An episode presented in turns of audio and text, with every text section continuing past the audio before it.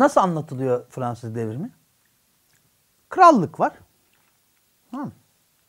Bundan bıkmış olan bir halk var. Sonra halkın ayaklanmasını görüyorsun. Halk ayaklanıyor. İşte Basti'yi alıyorlar. Basti alındıktan sonra da bir takım olaylar oluyor. Bu olaylar neticesinde Cumhuriyet ilan ediliyor. Şimdi kısa tarifi bu. Kabaca bu. Bunun üzerinde durulması gereken iki nokta var. Birincisi bu kraliyet ne demek? İkincisi halk ne demek? Yani halk aldı. Çünkü şimdi halk halk gitti Basti'yi aldı dediğin zaman inanılmaz büyük bir toplam kendi kendisine evinden çıkmış, iş yerinden çıkmış ben gideyim Basti'yi alayım üstüne de cumhuriyet yapayım fikriyle bir şey yapmış gibi oluyor. Şimdi böyle bir şey yok. Bunlar çağdaş efsaneler. Kraliyete bakalım. Şimdi kraliyet ne demek? Tamam, aristokrasiyi iyi anlamak lazım. Biz Fransa kralı diyoruz ama şimdi aristokratik ünvanı öyle değil onun. Fransızların kralı diye bir aristokratik ünvan var. Çünkü Fransa dediğin yer aslında kontluk. Fransız kontluğu. Bunun kontu da Fransızların kralı ünvanına sahip. Fransızların kralı ünvanına sahip olduğu için bir takım hakları var. Fransız eşiti diye bir şey var. Tamam mı? Fransız eşitleri deniyor bunlar. Bu şu demek Fransız kontluğuna eşit yapılar. Eşit aristokratik yapılar. 6 tanesine laik denir. Geri kalan 6 tanesi de kiliseye aittir. Bak kiliseye ait. Açacağım ne olduğunu. Fransız eşiti var. Toplam sayısı 12 tane. Şimdi kiliseye ait ne demek? Kiliseye ait şu demek. Bunlara paroas denir. Türkçe, Türkçe bir şey uyduramadım buna açıkçası. Paroas bir yönetim bölgesi. Vil, vilayet gibi düşün. Osmanlı'daki vilayet gibi düşün. Bunları kilise yönetiyor. Nasıl yönetiyor? Bir, vergi alıyor. Yani vergi alıyor ne demek? Oranın düzenlemesini yapıyor. Kim nedir ne değildir. Nerede çalışacak, nasıl çalışacak bunların düzenlemesini yapıyor. Bunların gelirlerini alıyor. Toprak gelirini alıyor, ticari gelirini alıyor. Yani bir tür devlet görevi var bunun. Devlet yani o. E şimdi burayı kim kontrol ediyor? Yani görevlisi kim bunun? Bunları toplayan edenler. E din, din adamları ne kim olacak? Nasıl olduğunu da söylüyor. Mesela katedral diye bir şey biliyorsun değil mi? Katedral. Katedralin başındaki adama diyosez denir mesela. Diyosez piskoposun bir altı. Şimdi bu kilise hiyerarşisindeki insanların idari görevleri var. Aynı zamanda yargıç bunlar. Falanca hırsızlık yapmış. İşte filanca bilmem ne yapmış. Dediğin zaman bunlara bakan da bu adamlar. Din adamlara bakıyor. Vergi topluyorlar, yargılama yapıyorlar vesaire vesaire. Aklına yönetimde idareyle gelebilecek her şeyi bunlar yapıyor. İlk laik kelimesinin çıkışı da odur. Laik şu demektir. Bu kilise tıpkı bir kontluk, düklük gibi işleyen bu kilise bölgelerindeki işlerin kilise hiyerarşisi içerisinde kilise yani din adamı olmayanların da yer alması. Yani laik orada ilk kullanılmıştır. Bak bugünkü anlamanın tam tersi. Aslında kilise içerisindeki hiyerarşiye ait olmayan, o hiyerarşiden olmayan o din adamlarının yerine idari görev gören insanlara layık denir. Aristokrasi böyle bir şey. Bu da aristokrasinin bir parçası. Yani kilise ayrı, aristokrasi ayrı diye bir şey yok. Hepsi birden aristokratik yapıyı oluşturuyor. Yani aristokratik yapı kiliseyle iç içe geçmiş bir yapı. Bundan ayrı düşünebileceğim bir şey yok ortada. Peki halk dediğin insanlar kim? Şimdi 18. yüzyıla kadar roman romanlar da var biliyorsun hani Fransız klasikleri. Şimdi halk kelimesi bizim anladığımız anlamda halk için kullanılmaz. Yani arabacı, işte pastanede çalışan, işte ekmek fırında çalışan insanlar halk değildir. Burjuvaziye halk denir. Yani pöp kelimesi bugünkü anlamda halk 17. Ee, yüzyıldaki eğer yani o romanları okursan mesela çevirmenler işinde büyük zorluktur. Ya düşünsene evin hanımı şey diyor. Evimize halkın gelip gitmesinden rahatsız oluyoruz diyor mesela romanın içerisinde. Ne yapıyor mesela? Arabacı mı geliyor gidiyor evine? Hayır. Bunu söyleyen hanım bir burjuva. Evine de civar burjuvaların çok gelip gitmesinden hoşlanmıyor. Ben diyor onlardan böyle bir şey. Yani halk kelimesinin içerisinde önce halk yok. Neden? Çünkü halk bir şey değil. Hiçbir şey değilsin. İşte öl, geber. Yani 16 saat çalış ve öl. Bunun için mi? Halkı ne zaman hatırlıyoruz? Şu zamanda Földet'in yasaları da öyledir. Mesela ödenecek bir vergi var. Değil mi? Baban ödeyecek. Baban ödemedi kaçtı. Kime gidiyoruz? Oğluna. Sen öde diyoruz. Ya da oğlun birisini öldürdü kaçtı babaya gidiyoruz. Hadi diyoruz seni içeri atacağız. Niye? E, oğlunu bulamadık. Halk böyle bir şey. Yani ortada genelde bir suç varsa hatırlanacak olan ya da hani vergi ama bu arada şey var hani şimdi Sen diyelim ki buğdayla ödüyorsun tamam mı? Aynı vergi ödüyorsun. Verginin de bir sürü çeşit var. Önemli değil. Şimdi kimse sana şey söylemiyor mesela yağmur yağdı mı? Hani sana tohum verelim mi? Böyle bir şey yok. Yani senden geleceğiz bunu alacağız bu kadar. Geri kalan kısmını sen düşünürsün abi. Bizi ilgilendirmez. Ya da atölyede çalışacaksın. Yani hasta olmuşsun o zaman işte sen ölmeye git yerine sağlamı gelsin. Hani böyledir bu. Yani 16 saat çalışıyorsun. Küçük atölyeler. Bugünkü bir fabrika yok. Ve işte genelde ölüyorsun. Halk dediğin şey ölen insanlar. Çağdaş mitolojide olduğu gibi bu yani halk gitmiş Bastille almış. E, halk gidip Bastille falan almadı. Kim uydurdu bunu? 2000 kişi gitti. 2000. Ya, halk diyorsan 2000. Aa 2000 kişi halk mı? E, bilmiyorum halktan. Şimdi demek ki halk değil ama halktan kelimesini kullanmak belki daha doğrudur. E, tabii ki halktan birileri yapacak. Kim yani? Mars'tan adam adam gelip yapacak hali yok herhalde. Yani tabii ki halkın için ama şöyle zannediyor. Tabandan geldi. Bir de o var. Ya aşağıdan mı geliyor? Nasıl aşağıdan geliyor? Yani düşün 16 saat çalışıyorsun ve cumhuriyet fikrine sahipsin. Sana mantıklı geliyor mu? Ya işlemeye vaktin yok oğlum. Ne ara cumhuriyet fikrine sahip olacaksın? Yani böyle bir şey yok. Bunun öncüsü var. Ona geleceksin. Öncüsü kim? Bir öncüsü var. Evet cumhuriyet olmalı la de, diyen bir kitle var. Bu arada mesela Bahsin Yanlış'ın cumhuriyet hiçbir alakası yok. Çünkü ortada zaten bir kere cumhuriyet fikri yok. Ortada gerçekten yok derken böyle halkın oturup tarz François'cığım ne diyorsun? Ha, cumhuriyet iyi gibi görünüyor. Bize haklarımızı ver. Hani herkes öyle zannediyor galiba. Yani şöyle yapılıyor. Bak Bahsin Yanlış'ı şimdi Camille Desmoulins'in yanılmıyorsam babasına mı birine yazdığı mektupta falan var. Anla, anlatıyor herif. Ya adam diyor ki o gün diyor biz 10 tane cumhuriyetçi yoktuk diyor. Yani Paris'i toplasan 10 cumhuriyetçi yok. Şimdi diyeceksin ki ne cumhuriyetçisi? Ya işte yani milleti ajitasyona getiren var. Çünkü şöyle getiriyorlar. Neker diye bir maliye nazırı var. Maliye nazırı şöyle diyor. Diyor ki abi diyor bu kilise falan parayı götürüyor diyor. Yani hayvan para götürüyor bu. Hatta şu öyle götürüyor ki kraliyeti bile bırakmıyor herifler. Hayvan gibi emiyor diyor. Tamam mı? Açık hakikaten öyle. Ondan sonra. Ya diyor bunu hani daha dengeli hale getirebilir miyiz? Hani çünkü halk da ölmesin diyor falan. Hakikaten hani ha, şimdi böyle halk da ölmesin deyince halk bunu seviyor. Bak cumhuriyetçiler şöyle diyor. Aristokrasi kralımıza karşı yine bir komplo peşinde. Yani bize de değil. Krala. tamam mı? Peki millet kralı çok mu seviyor diyeceksen hayır. Peki kralı çok sevmeyip nasıl benimsersin? Temsiliyet gücü yüzünden. Ülkeyi birisi temsil ediyor abi. Kim temsil ediyor? E, bu lavuk temsil ediyor. Ne yapacaksın? E, o temsil ettiği için sen de ona katılıyorsun. Yani o temsiliyete katılıyorsun. Düşün 400 yıl 400 yıl boyunca krallık seni öldürmüş ve sen kendi temsiliyetini kralda buluyorsun. Celladını sevme gibi. İşte buna uyanan öncüler var. Baba biz niye celladımızı seviyoruz lan? Bu herif bizi niye temsil etsin? Ama onu da şey diyemezsin. Bakın bu kral var ya yani şerefsizin biri diye anlatmıyorsun. Diyorsun ki bir dakika sırayla. Hedefi aristokrasi gösteriyorsun. Neden? Aristokrasiden temsiliyete gideceksin. Hani millet bazen efendim cumhuriyet demiş mi? Ya dememiş. E ne var bunda abi? Aristokrasi demiş oradan yürümüş. Yani ne olacak? Ha bunlar kim? Peki bu öncüler? Bu öncüler sınıfına ihanet eden adamlar. Hangi sınıfına? Burjuvaziye. Öbürüne değil. O, o tarafa geçiyor. Tamam? Bunlara devrimci diyorsun. Bunlar devrimci. Yani devrimci tabir ettiğin şey çağın ilerisinde fikir taşıyan ki zaten öyle. Gerçekten hani şimdi kraliyet yerine başka bir rejim tahayyül etmek çağının ötesinde bir şey. Bu arada aydınlanma düşüncesinde doğrudan bir cumhuriyet fikri yoktur. Onu söyleyenler de yanılıyor bu arada. Çok yanılıyorlar hatta. Bu arada herkes aynı cumhuriyet fikrini taşımıyor. Ya şimdi cumhuriyet deyince şey zannediyor herkes. Hani bugün anladığımız anlamda bir cumhuriyet fikri herkes öyle e, ortaklaştı zannediyor. Öyle bir şey de yok. Tamam herkes kendine göre yani her grup kendine göre bir cumhuriyet fikri taşıyor. Zaten politik kavgalar buradan çıkıyor yani kavga böyle bir şey. E, halk da bunun tarafı oluyor. Çünkü halk da bir onun onun tarafında. Orada bir zümre daha var. Bir onun tarafında, onun tarafında vesaire. Şimdi bu halkı tanımlamak için kullanacağımız kavram sankülot. Külotsuzlar ama bugünkü anlamda külotsuz değil.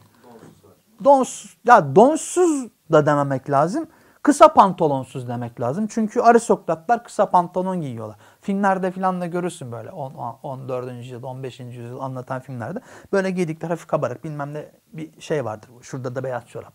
Öyle vardır ya e, pantolon. O kısa pantolona külot denir Fransızca. E, bizimkiler pantolonlu. Yani halk pantolon giyiyor buraya kadar, ayak bileğine kadar. Başında frigya şapkası var. Kırmızı. Şöyle böyle gelir. Burada şey var.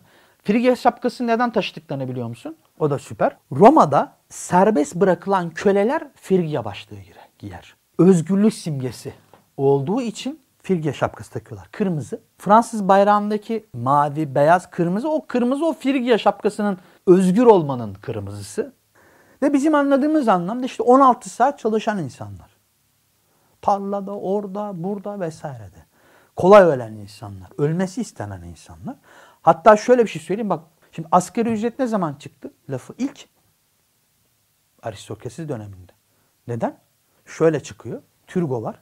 İlk o yazıyor zaten bunu. Bunun sermayenin birikimi ve bir şeysi diye bir kitabı var. Adını hatırlamadım kitabın. Önemli bir kitaptır. Sermayenin Türgoik olarak orada kullanıyor bunu. Yasa olarak en az ödenmesi gereken ücret diyor aslında. Tanım uzun olarak bu. Uzun tanım bu. Biz kısaltıyoruz. Bugünkü anlayacağın anlamda asgari ücrete geliyor. Şimdi asgari ücret şu demek. Öyle tanımlıyor. İşçinin diyor konumu dolayısıyla yani aşağıda bir konumu olduğu için ölmemesine yetecek ve neslini devam ettirecek. Yani çünkü mümkünse de diyor çocuğu doğursun. Çünkü onun çocuğu da işçi olacak. Karınca dünyası gibi. Abi işçi, sen de işçi hadi abi hadi hadi filan diye. Ara, ara eleman hani. O işte. Orada buna yetecek ücret. Yani orada bırakmamız gereken ücret. Yani o kadar. Çünkü ölüyorlar diyor. Ölünce olmuyor. Belli bir sayıda olacaklarken ölecek doğacak, ölecek doğacak. Yani dengelesin. Sürekli de ölmesinler diyor. O kadar da saçmalamayalım diyor. Tabi işte uyarıyor aristokrat diyor. Abi saçmalama hep öldürürse diyor ki bu işleri kim yapacak? Biz mi yapacağız baba diyor. Yani hani buna dikkat edelim biraz. Lütfen rica ediyorum diyor. Asgari ücret de o demek. Seni öldürmeyecek. Ekmeği al yürü. Şimdi Jacoben dediğin adam onun öncüsü. Burada öncülük kavramını konuşacaksın. Tabi hep şöyle anlatılıyor yani. Halk devrim yaptı. Devrimciler var. Bunlar da yani yekpare bir bütün. Hani tahta giyen, mermer gibi yani anladın mı? Böyle bir şey yok. Hiç böyle bir şey yok. Bunun bir sürü tarafı var. Hatta bak ilginç bir şey. Devrimcilere katılan dük var. Orlean dük. Adı ne? Filip. Devrimle beraber soyadı yapıyor kendine. Çok güzel. Soyadı ne? Egalite. Yani eşitlik. Filip egalite. Aa bak. Tuhaf bir bilgi vereyim. Şimdi halk aldı deniyor da Basti'yi. Basti'de 80 civarında ulusal muhafız var. Asker yani. Ulusal muhafızların karşısında da kraliyetin Şimdi ulusal muhafızlar da Gard de kraliyete bağlı. Bunun karşısında da yine kraliyete bağlı birlikler var. Birlikleri sayıyorum. Dragonlar. Dragon süvari, bir süvari biçimi. İki, kravat. Kravat o kravat değil. Kurat yani e, Hırvat kökenlerin oluşturduğu bir Hırvatistan bölgesindeki atlara da mı deniyor? Öyle bir, bir tuhaf tanım var ama genelde Hırvat kökenli olarak alınıyor. Gerçekten Hırvat kökenli midir değil midir bilmiyorum ama Hırvatlar olarak alın, alınır. Ee, o da bir e, şey, e, süvari birliği. Bir tip daha süvari birliği var. Böyle üç tane süvari birliği var. Yine kraliyete bağlı. Basti'de İsviçreli muhafızlar var, paralı askerler. Ve bunların karşısında halkın yanında ulusal muhafızlar var. Ve ulusal muhafızlar halktan insanların gerçekten ölmesine de yaptıkları bir manevrayla yani çok detaya girmeyeyim, çok ayrıntıya girmeyeyim mani oluyorlar. Yaklaşık olarak 2000 kişi düşünülüyor. Ama bu arada şöyle bir şey var. Şimdi oradaki devrimci kardeşlerimiz Jacobenler şunu ayarlamışlar. Yani içeriden kapının yani Basti hapishanesinin bir ek bir girişi var ufak. Oraya böyle içeriden açılma işini ayarlamışlar mesela. Anladın mı? Yani böyle duvarlara tırmanıp hani halatlarla işte merdivenleri de yaptık böyle bir süngülü falan diye bir kahramanlık sahnesi yok. Onu söyleyeyim. Şimdi baktığın zaman şey diye de düşün. Aa bu acaba bu bir tezgah mı? Tezgah kötü bir kelime. Hani biraz böyle kolpalığı içeren bir şey. Tezgah değil ama evet bir hazırlık var. Hatta işte Camille Müller'in böyle masalara çıkıp aristokrasi işte kraliyete karşı şöyle bilmem ne düzenliyor. Karşımda süvariler var. Fakat ben ölmeye hazırım falan diye böyle yaptığı bir konuşma var. E şimdi bir hazırlığın parçası. İnsanları yönlendirmenin parçası. E, öncülük bu. Ölebilir mi? Ölebilirdi yani ne olacak? E, bir çağdaş efsane doğuyor. Şöyle zannediliyor. Aydınlanma dönem var ya hani Rusolar, Diderot'lar şey zannediliyor. Millet bunları okudu. Yani millet aydınlanma döneminin fikirlerinden etkilenip cumhuriyet fikri falan edinmiş değil. Ya böyle zannediliyor tamam mı? Öyle bir şey yok abi. Bunun iki tane önemli öncüsü ve aktörü var bildik. Cordelier ve Jacoben. Jacoben ne? Jacoben aslında Yakup demek. Jacob. Jacob. Yakup'un yani biz Yakup diyoruz. Onlar Jacob, Jacob filan diyor. Şimdi diyeceksin ki mesela Yakup peygamberin ne ilgisi var? Şöyle ilgisi var. Bunların Paris'teki toplandıkları yer bir Dominiken kilisesi. Ya, ya kilise ya manastır hatırlamıyorum. Çok da önemli değil. Bunların adı da zaten ya asıl adı bu değil. Yani kendilerinin yani Jacoben bunlara verilen ad. Genelde sana verilen adla yaşarsın ya. Yani işte Eskimolar da kendilerine Eskimo demiyor. Inuit diyorlar. Kilisenin adı hani Jacob kilisesi olduğu için bunlara orada da bunlar bulunduğu için Jacoben deniyor. Bunların derneğinin cemiyetinin adı bu bir cemiyet. Cemiyetin adı da Anayasa Dostları Cemiyeti. Yani cemiyetin asıl adı bu. Jacobenler dediğin adamların asıl adı bu. Bir de karşı kamp var. Hani düşman kamp. Kordeliye. Şimdi Kordeliye şu demek. Şimdi korttan geliyor. Urgan demek kort. Tamam mı? Urgan şöyle. Bele bağlanıyor. Urganı bele bağlıyorsun. Şöyle iki tane de püskülü topuzu var burada. O sarkıtıyorsun. Bu Fransisken keşişlerinin bağlama tarzı. Bunların bulunduğu kilise ya da manastırda Fransisken manastırı ve Fransisken keşişlerine Cordeliye dedikleri için bu bele bağlanan urgandan dolayı onların da adı Cordeliye diye kalıyor. İki tane büyük grup var bu şekilde. Cemiyet var. Bunların e, adı da İnsan ve Yurttaş Hakkı Dostları Cemiyeti. Yani böyle böyle bir şey. Hemen hemen karşılığı bu. Bunlar iki e, siyasi cemiyet. İşte Jacobenler kim? Öncelikle sınıfına ihanet edenler. Burjuva saflarından halkın öncülüğü kısmına geçenler. Jacobenler dediğim zaman ben öncelikle Paris'te ilk kurulan Jacoben derneğini anlıyorum. İş ilerlediği zaman Jacobenlerin toplam sayısı 100 binin üzerine çıkar. Filial denir buna. Falanca yerde bir Jacoben kulübü daha açılmış. İşte bağlaşık kulüpler açılıyor bunlara. Şimdi bu bağlaşıklarda tabii artık herkes var. Ama ben ilk başlangıç yeri Paris'i söylüyorum. Dertleri kraliyetin yıkılması, cumhuriyet yapılması, halkın kendi kendisini yönetmesi. Bak ilginç bir şey söyleyeceğim. Cordüyle kulübünün derdi de o. O da istiyor halkın kendi kendini yönetmesi. Peki diyeceksin ki niye ikisi çatışıyor? Çok basit. Diğer devrimci kanadın bunlara Brisoten deniyor ya da Giron'dan deniyor. Bunlardan bu diğer devrimci kanat yine bir yönetim istiyor. Yine halk yönetsin diyor ama şöyle yönetsin diyor. Bölge bölge. Yani sen kendi bölgende takıl. Abi de orada takılsın. Bu da burada takılsın. Jacobenlerin özelliği üniter olmaları. Diyor bir dakika ya öyle diyor herkes kendi bölgesinde ayrı ayrı takılsın. E peki nasıl yapacağız? Bu arada şöyle düşün durumu. Aşağıdan İspanya saldırıyor. İspanya'nın hemen yanından Sardinya Krallığı saldırıyor. Yukarıdan İngiltere saldırıyor. Ee, buradan Almanya saldırıyor. İçeriden de kraliyet yanlıları ordu kurmuşlar. Beyaz ordu kurmuşlar. Vande ordusu onlar da içeriden saldırıyor. E şimdi adam e, iyi de diyor yani nasıl yapacağız? Herkes kendi demokrasisini mi kuruyor? Yani herkes kendine cumhuriyet mi yapacak burada? Onlar merkezi düşünüyor. Neden? Planlamayı da merkezi yapacaksın. Hatta şey diyorlar onlar mesela diğer e, Brisoten tarafını yani diğer devrimci kanadı tırnak içinde liberal diyebiliriz bunlara. Bugünkü fikirleri liberallerle çok uyuşuyor bu arada. Hani işte öz yönetim yapalım, yer, yerinden yönetim yönetelim tarzı çok uyuyor mesela. Bunları Amerikan tarzı bir federalizmle suçluyorlar. E tabi karşı tarafta bunları bütün diyor siz e, yönetimi Paris'e toplamak istiyorsunuz. Ya yönetimi Paris'e toplamak da herkesin yine temsilcisi var. Yani bu fark sadece siyasal bir fark değil. Aynı zamanda ekonomik de bir fark. Jacobenler şey diyor. Şimdi kardeşim ortada hala bir ticaret dönüyor sonuçta. Tarım yapılıyor. Yani şöyle bir şey yok ki. Hani Jacobenler iktidara geldi. Şak diye bir anda o 16 saat çalışma düzeni öyle bir şey yok. Herkes yine oralarda ölmeye devam ediyor. Talepler getiriyorlar. Şimdi Jacobenler sonuçta kendi kendilerine bir şey yaptırıyor. Ortada bir tane meclis var. Herkes mecliste yapıyor yani. Yani şey demek de yanlış. Vay Jacobenler her şeye kafalarına göre yaptılar. Yok öyle bir şey. 13 aylık iktidarları döneminde iktidarları aldıktan sonra bazı kurumlar geliştirdiler. Orası ayrı. Orayı da konuşuruz belki. Şöyle oluyor. Halk tarafından tırnak içerisinde yani sankülotlar tarafından destekleniyorlar. Talepler belli. Bir, şu stokçuluğa bir son verelim. Stokçuluk, mal stokçuluğu, tarım malı stokçuluğu, sanayi malı stokçuluğu.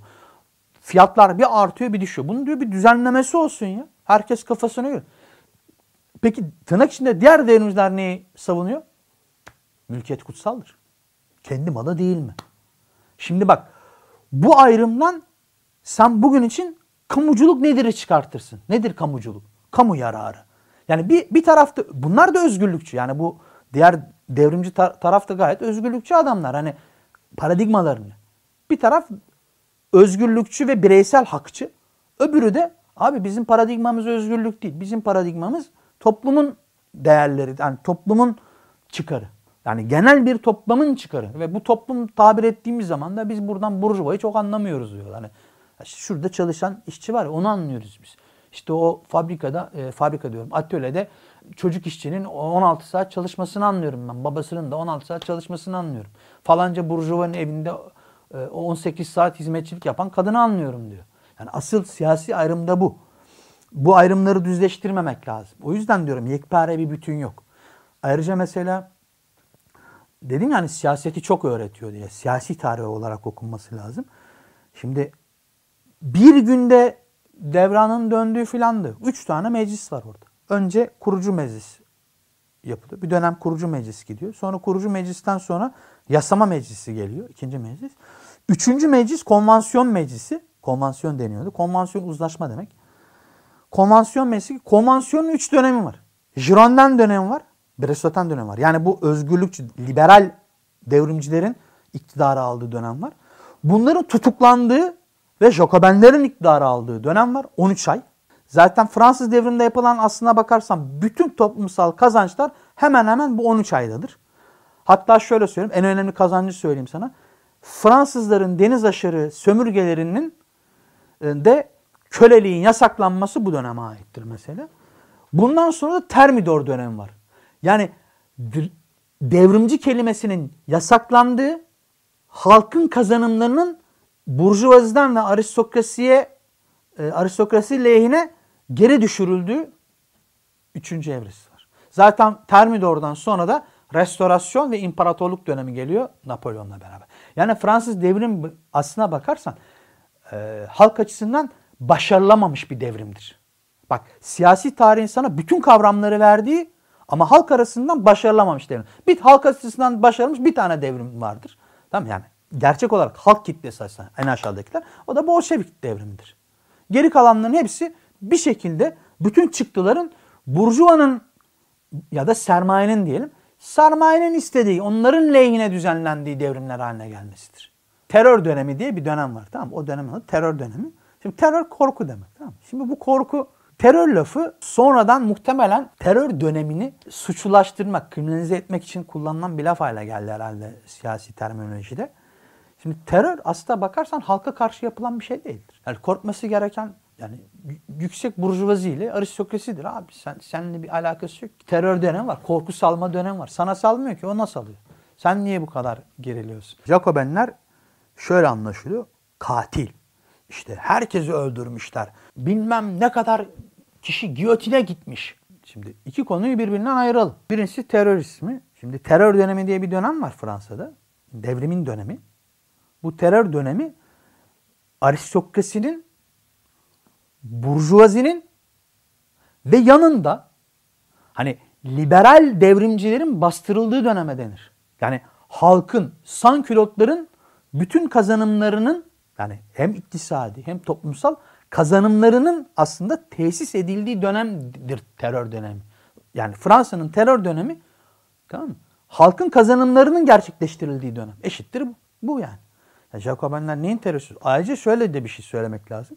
Robespierre mesela liberal devrimcileri mahkemede savunmuştur. Giyotine gönderilen 1300 kişi var. 1300 civarı yanılmıyorsam. Robespierre'in avukatlığını yapıp da kurtardığı kaç kişi? 150 mi? 200 mü? Önemli değil ama böyle bir sayı var. Yani avukat yani karşı kampın avukatlığını yaparak. Şimdi bu Jacoben ahlak demektir aynı zamanda. Yani bir idari ahlak, bir devrim ahlakı demek Jacoben. Dalga geçilecek bir şey. Ne terörist? Devrimcilik ahlakıdır Jacoben. Öncülük ahlakıdır. Şimdi tepeden inmecilik diye de bir şey yok aslında siyasi tarihte. Tabandan gelme diye de bir şey yok. Bunlar saçma sapan e, popodan uydurma bir takım fitiller. Öncülük diye bir kavram var. Kendi başına eylem diye bir şey yok ya hayatta. Her zaman bir hazırlayıcısı vardır. Her zaman vardır. Her zaman bir öncülüğü vardır. Ha, öncüler birdir, ikidir, üçtür bunu tartışmıyorum ama öncülüğü vardır. Ve devrimci öncülük de böyle bir şey. Tabii şuna bakacaksın. Şimdi en önemli getirisi nedir diye iki tane en önemli getirisi var. Birincisi sekülerite, sekülerite. Bununla beraber cumhuriyet. Bu bundan ayrılmaz bir kere. Yani aslına bakarsan sekülerite olmadan cumhuriyet olmaz. Cumhuriyet eşittir sekülerlik olması gerekir. Şimdi cumhuriyete karşı olamazsın. Şimdi cumhuriyete karşı olacaksan o zaman monarşi yanlısı olman, olman gerekir. Ya da anayasal monarşi taraftar olman lazım. Şimdi Fransız devriminin yarattığı şey monarşiler üzerindeki korku şudur. Monarşiler şunu diyorlar. Bakıyorlar. Abi diyorlar hani bizde de aynı şey olmasın.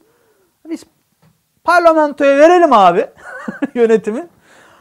Özlük haklarımızı koruyalım. Şimdi özlük hakkını koruma ne demek? Bak. Ya sürekli olarak üniversitede bile böyle anlatıyor gıcık oluyorum. Gel bak şöyle bir şey deniyor ya. Ya oradaki sembolik ya o kral. Sembolik mi? Sembolik.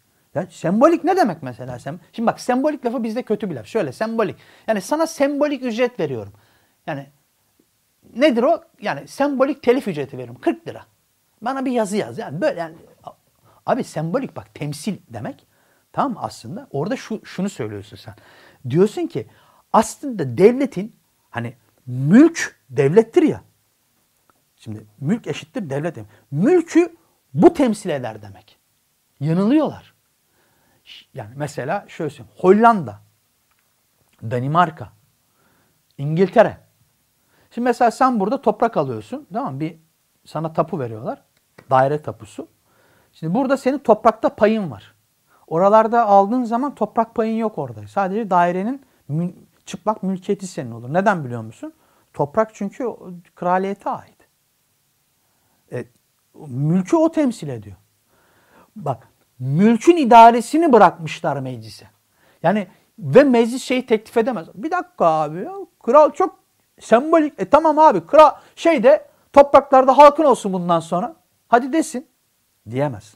İşte uzlaşı o demek. Ama e, ama demokrasi onlar. Evet demokrasi. Ben demokrasi olmadığını söylemedim ki. Sistemi o. E, Burjuva demokrasi. Yani ne var bu kadar bunu abartacak? Fransız devrimi insanlığa ne kazandırdı? Şimdi Şimdi kavramlar kazandırdı diyeceğim ama şimdi kavramlar kazandırınca şey yanlış anlaşılmasın. Hani böyle kavramlar içi boş şeyler değil. O kavramlar belli olaylara bağlı. Yani o olaylardan olgusallaşmış olan şeyler. Mesela öncülük kavramını kazandırdı sana. Bir şeyin yani toplumun öncüsü olmak. Yani siyasi öncüsü olmak. Cumhuriyeti kazandırıyor. Cumhuriyet nedir? Ve cumhuriyet ile beraber cumhuriyetin en önemli eşliği olan sekülerliği kazandırıyor. Sekülerliğe de bakmak lazım o zaman. Bu önemli bir şey çünkü. Yurttaşlık kavramını kazandırıyor. Yani eşit yurttaşlık. Hukuksal yurttaşlık. Hukuksal olarak haklarının olduğu yurttaşlık. Yurtseverlik kazan kavramını kazandırıyor. Yurtseverlik o güne kadar şey kavramıdır. Yani işte ahali, yani patriot kelimesi aslında bir yerin ahalisine de patriot denir. Bununla beraber devrim yanlısı olma. Bu, bu hakları sana kazandıran devrimin ve bu hakları sana kazandıran cumhuriyet yapısının yandaşı olma kavramıdır. Yurtseverlik kavramı. Bunu kazandırıyor. Bunları bugün tarihsellikleriyle okumadığın zaman küçümsemeye başlıyorsun. Ya cumhuriyet hmm. ne yurttaşlık hmm. Yani elinde ne olduğunu bilmiyorsun aslında. Bugün bir cumhuriyetin yurttaşı olmak ne ifade ediyor senin için? Hiçbir şey. Halbuki bir şey ifade etmeli lazım. Yani sen şey demesin. Bir dakika ya. Benim Cumhuriyet yurttaşı olarak böyle böyle haklarım var kardeşim demen gerekiyor. Ben niye 12 saat çalışayım lan öleceğim mi demen gerekiyor. Tarihsel olanı bilmediğin zaman, bunun tarihsel geçmişi bilmediğin zaman bugün bunlar senin için bir, bir şey ifade etmiyor. Yani ya Cumhuriyet ne olacak ya abi filan oluyorsun. Başkanlık iyi değil mi oluyorsun? E değil. Bak Fransız devrim olmasa düşünmek istemem ya. Şimdi bak sekülerliği şöyle açmak lazım. Dedim ya önce. Kilisenin kilise devlet. Yönetim bölgeleri var. Yani o, o da hatta düklüktür bunlar. E, ne diyor? Yani demek ki vergi alıyor, ediyor. Şimdi sen seküleriteyle ne yapıyorsun? Kiliseyi bütün bunlardan arındırıyorsun, soy, soyuyorsun. Bunları çıplak bir hale getiriyorsun. Yani diyorsun ki bundan sonra senin vergi alma şeyin yok. Vergi alamazsın. Hiçbir şey alamazsın. Senin gelirin yok. İda, ida, idari hiçbir göreve karışamazsın. Devlet yapısında değilsin. Hiçbir şey değilsin diyorsun. Sen tam olarak olması gereken yere gideceksin. Nereye? İnsanların vicdanına. Mesela bugün Türkiye'de sekülerite var mıdır? Soruyorum. Ve tabii ki cevaplıyorum yoktur. Neden? E sen bu kadar milyon lirayı Diyanet'e verirsen sekülerite olabilir misin? Böyle saçmalık olur mu? Yani olabilir mi? E, yok. Yani malı mülkü var ya olabilir mi? Malın mülkü varsa ekonomisi var demektir. Robespierre mesela din ve vicdan hürriyeti konusunda yaptığı açıklamada şöyle der mesela. Din tam olarak olması gerektiği yerde olmalıdır. Yani insanların vicdanında. Din üzerine konuşan insanların der siyasi hakları olamaz. Çünkü o zaman o bir siyasi güç haline gelir senin karşında. E, siyasi güç olacaksan e, e hani dindi? Hani canın bir istediği zaman vicdan meselesi oluyorsun. Bir istediğin zaman şey gibi olun. Mesela vali gibi olacaksın yani.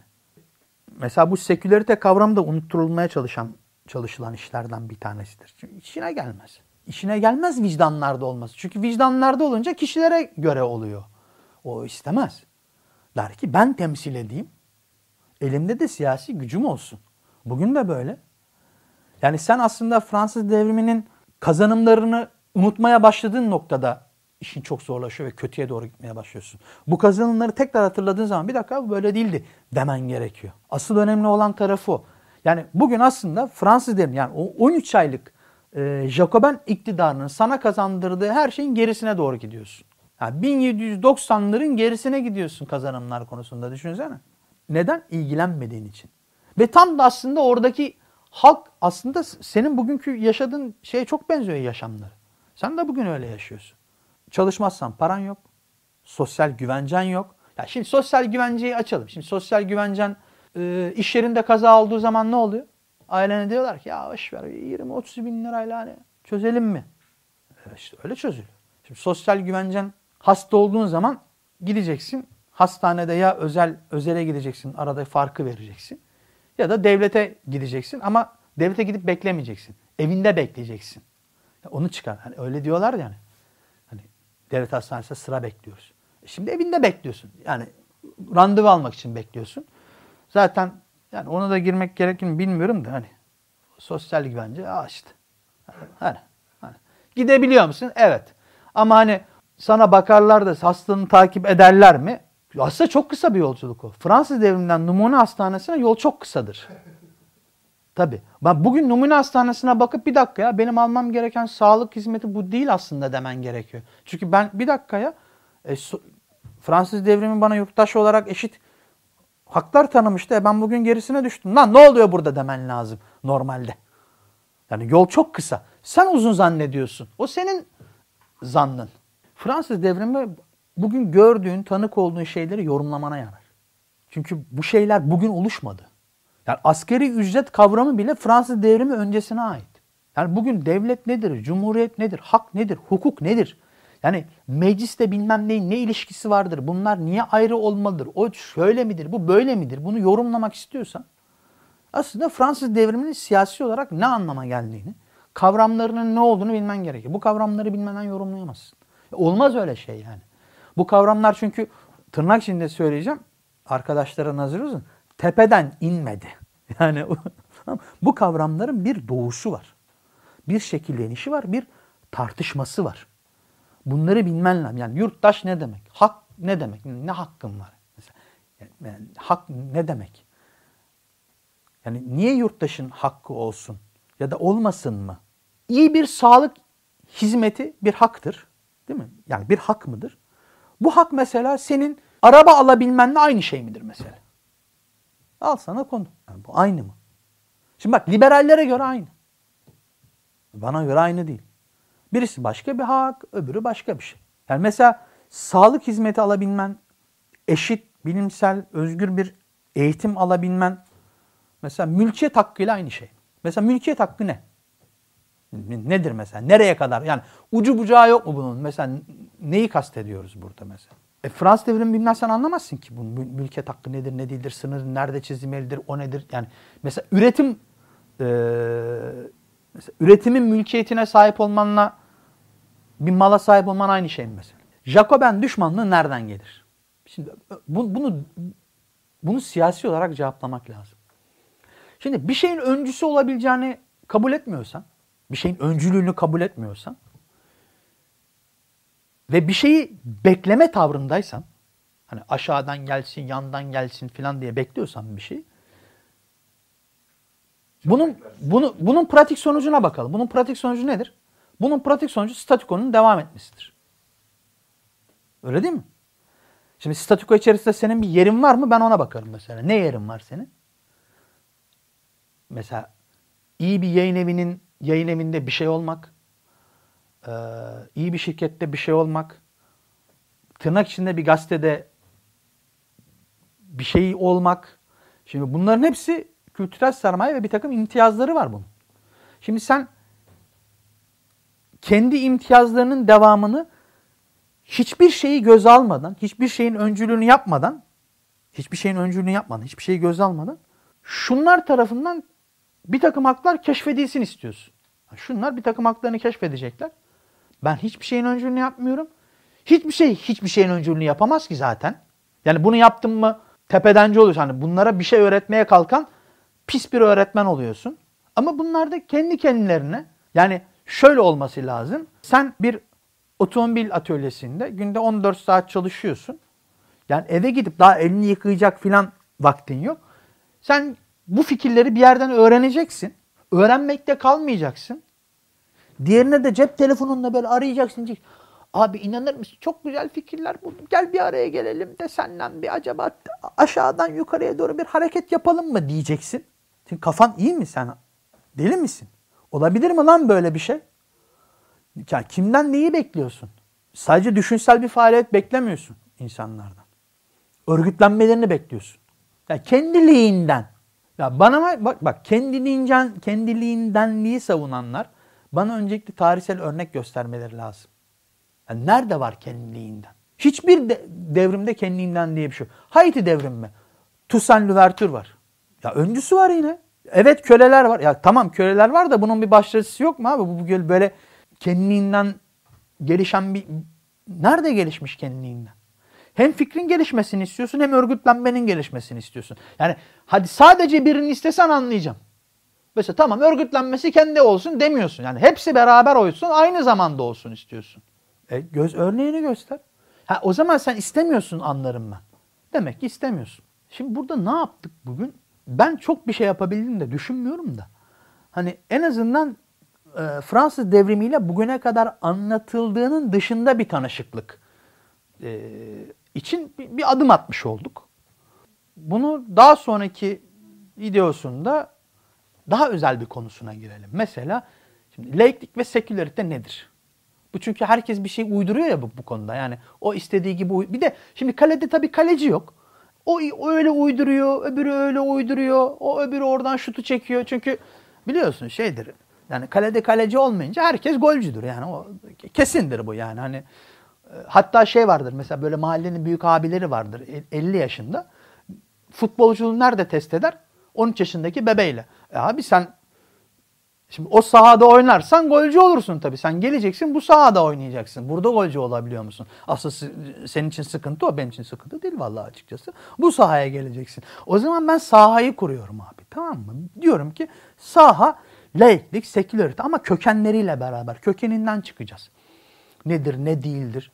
Şöyle bir şey de yapabiliriz. Şimdi tarihsel olaylarla bahsederken hani ben burada yanımda promptura bakmıyorum. Tarih hatası yapabilirim e, fark edersem düzeltirim. Şu anda düzeltemem tabii. Yani yazıyla düzeltebilirim.